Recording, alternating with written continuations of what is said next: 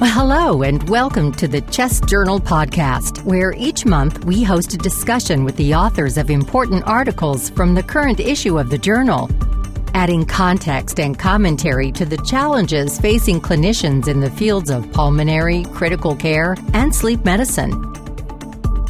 To introduce today's topic, here's your host, Dr. Gretchen Winter. On behalf of Chest, I would like to welcome you to the Chest Journal podcast. I'm Dr. Gretchen Winter, and I am your Chest podcast moderator. Thank you all for joining us today for what will be an interesting discussion on tele-ICU implementation and mortality.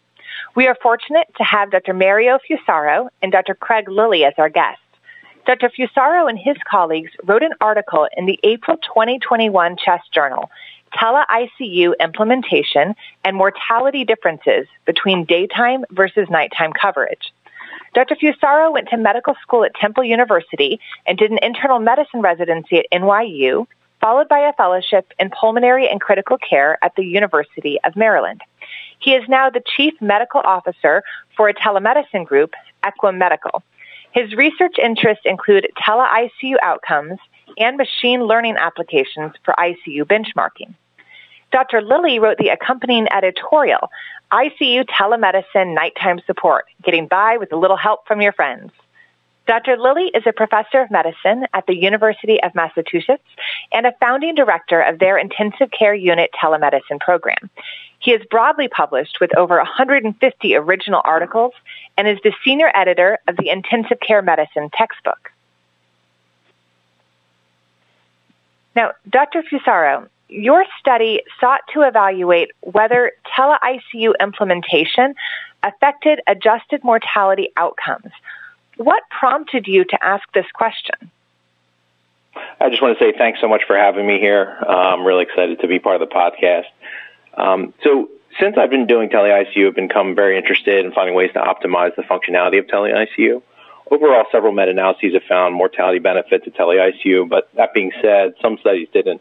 Um, several authors had previously noted that differences in buy-in, methods of implementation, and degree of utilization may explain some of this. In a previous publication, we noted that centers where pre-tele-ICU standardized mortality ratio was greater than one, meaning worse than predicted, um, were the ones that found the most benefit once tele-ICU was implemented. We want to see if there are other associations with mortality benefit and implementation in tele-ICU. You also specifically evaluated whether there were mortality differences with the implementation of tele-ICU service during the day and night shifts. What made you interested in looking specifically at that?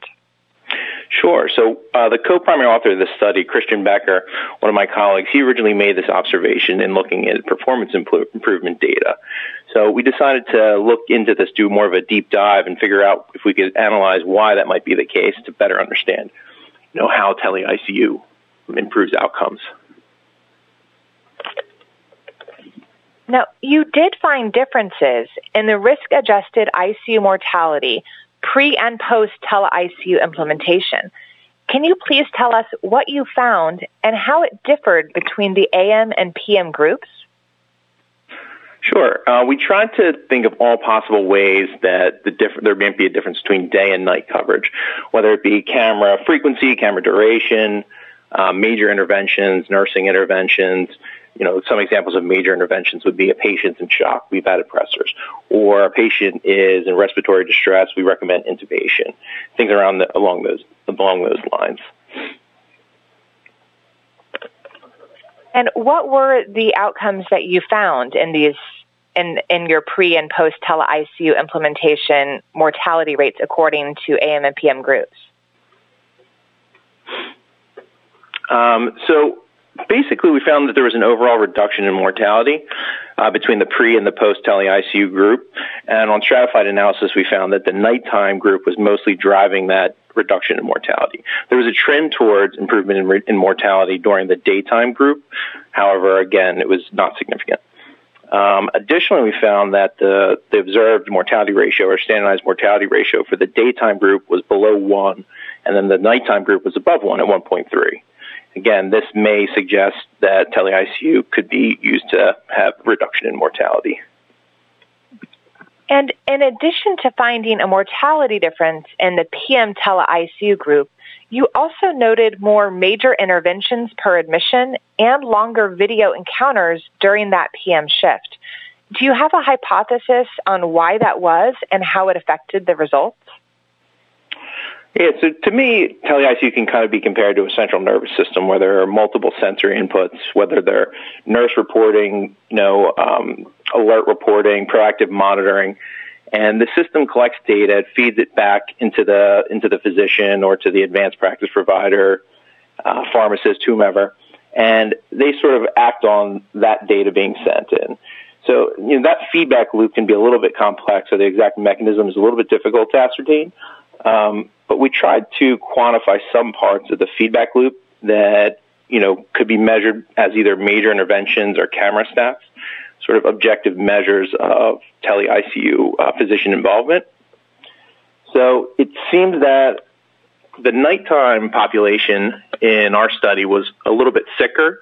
It tended to be less um, less planned admissions, higher acuity, more sepsis, more trauma, and it's possible that all of the, you know, all of the higher acuity patients were a little bit more active. And so again, I'm speculating. I don't exactly know the answer, but that additional layer of support from tele-ICU, whether it be the nursing, um, patient care alerts, lab medication monitoring, um, or physician review may have been the extra support needed to, you know, improve the outcomes in those patients.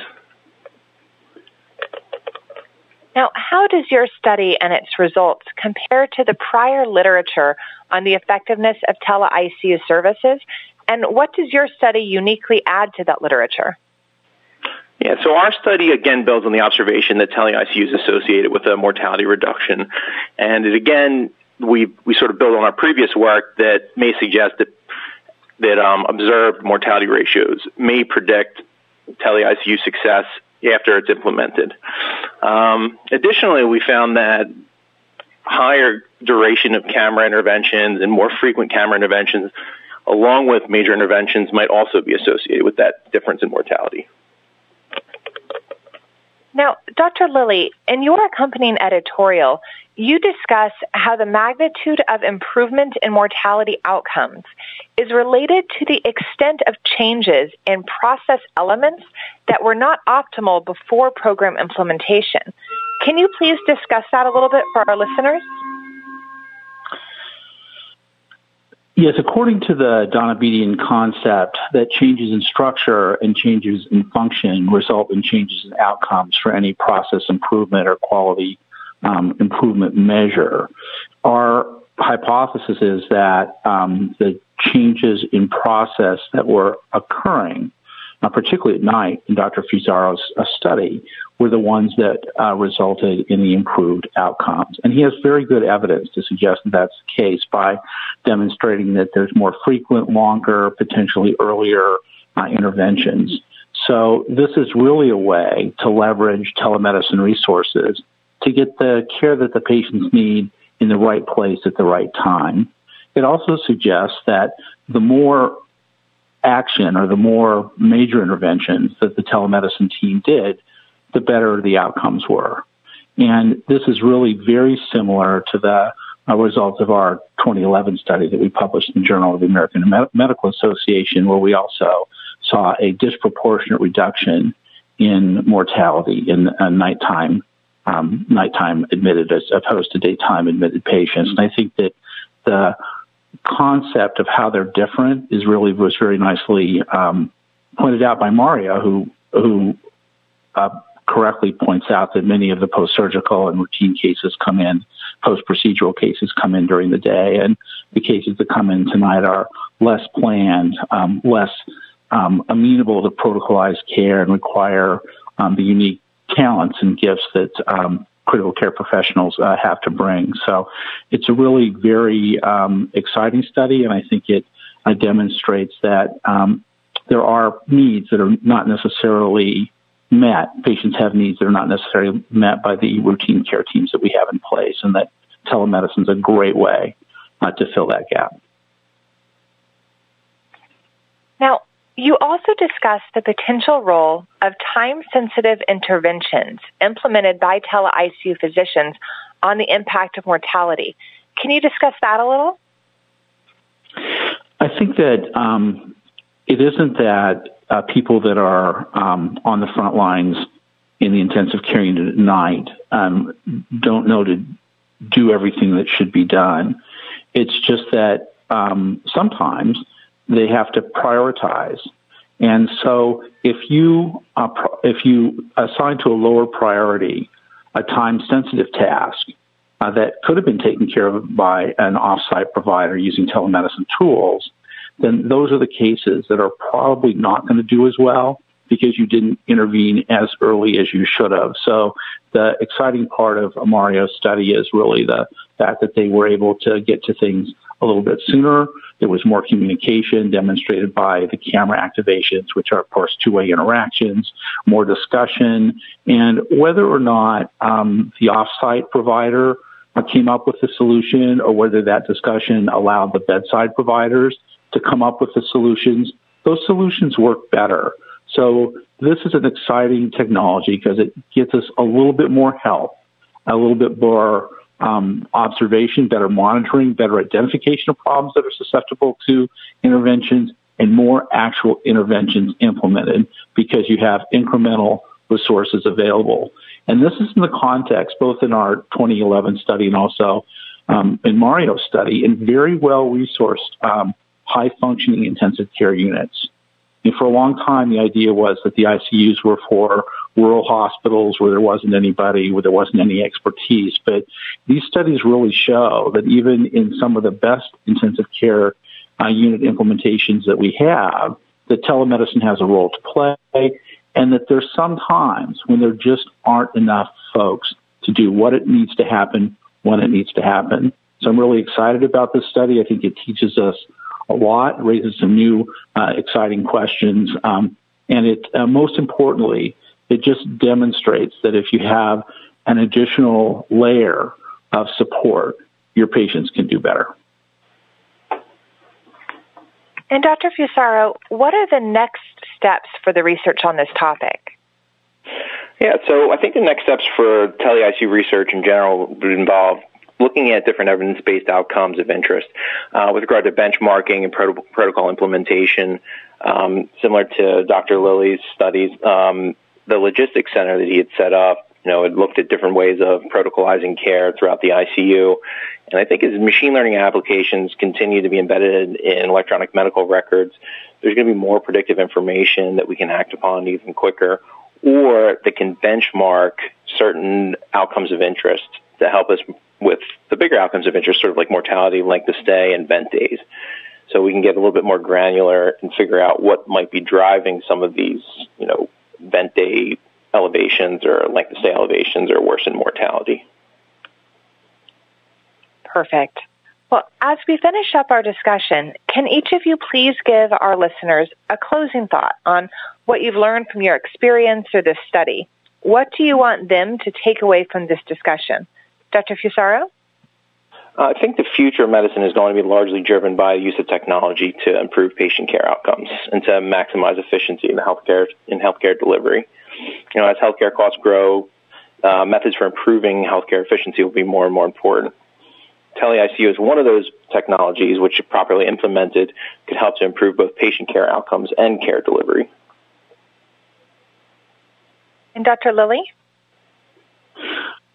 I really think that Mario's points about um, machine learning and earlier detection, longer time horizons for recognizing patients who need our attention, and also ways to recognize patients that don't require uh, intervention and are going to be safe and are already healing will be really important going forward.